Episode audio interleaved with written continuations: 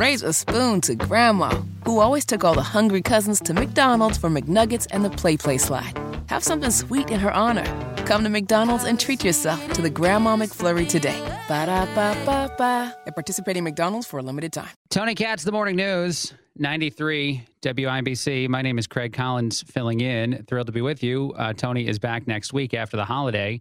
Um, I have to react to the unsealing of the 100 documents in the Delphi murder trial, uh, mostly because the the most significant thing that's been released now is that Richard Allen admitted he killed uh, those two girls, uh, those two young girls. This awful, horrible story, and of course everyone uh, knows about it. But he admitted it several times on a phone call to his wife, who abruptly hung up on him at some point during that conversation.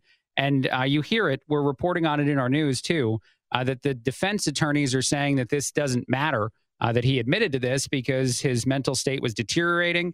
I think in other documents, they talk about how Richard Allen was eating paper. Uh, he was refusing to eat. He was refusing to sleep. And so when he was meeting, we, uh, excuse me, meeting with his lawyer, uh, he would be wetting and eating paper.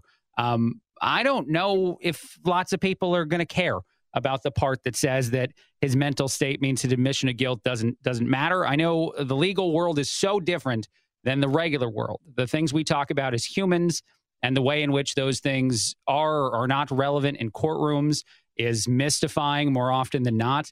Uh, but this is obviously um, just continues to be a, a, story that's that's heartbreaking and awful, and you want justice for the families of the the two victims. Um, and the fact that it's been years uh, since this occurred in the first place, even more so uh, but the the fact that there's admissions of guilt recorded on on um, a phone call, and I think even transcribed uh, by investigators, feels to me to be relevant enough.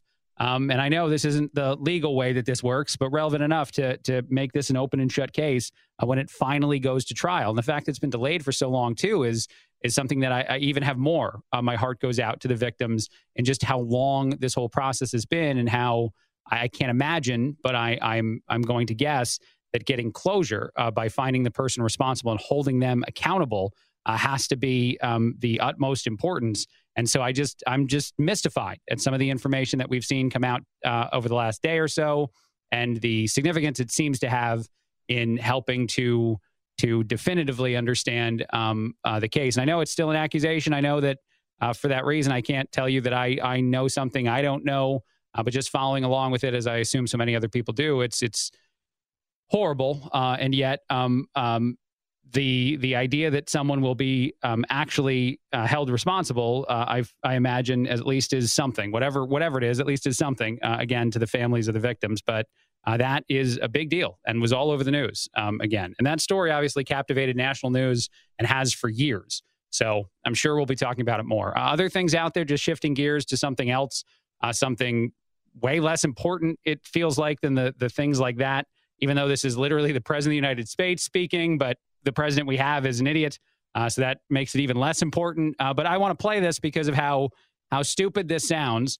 Uh, this is um, President Biden yesterday in Chicago uh, trying to convince everybody that Bidenomics has been great and not terrible for us, uh, meaning all of his decisions have created a good economy, uh, not a ridiculously expensive world in which we all live.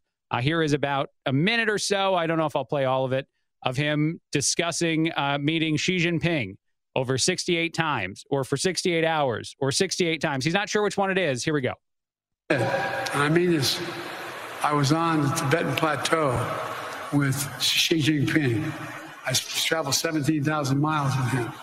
I've spoken with him more than any other state because it started when I was vice president and President Hu was the president and he was the vice president. We knew he was going to be successful. It was inappropriate for Barack to spend that time with him, but I, I spent a lot of time with him. I met alone with him, just he and I, and a simultaneous interpreter 68 times, 68 hours. 68 times, more than what? 68 hours. By the way. Okay, what? Uh, 68 times, 68 hours, uh, times. Uh, I don't know, one of those. 68 times, 68 hours. 68 times, more than 68 something. hours. I had something about that. By the way, I turned in all my notes. Uh-huh. I'm sure um, you did too. I'm sure you turned in all your notes.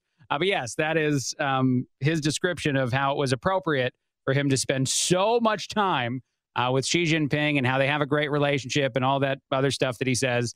uh, even though it hasn't prevented any of the things like the spy balloons uh, from flying over our country. And even uh, more important than any of that, uh, what I find most fascinating about that is this could basically be used as an admission of guilt as far as the uh, business dealings that China and the Biden family have by 68 times, 68 hours, 68, I don't know. Some, something's happened there. I sent Hunter to go talk to him a bunch.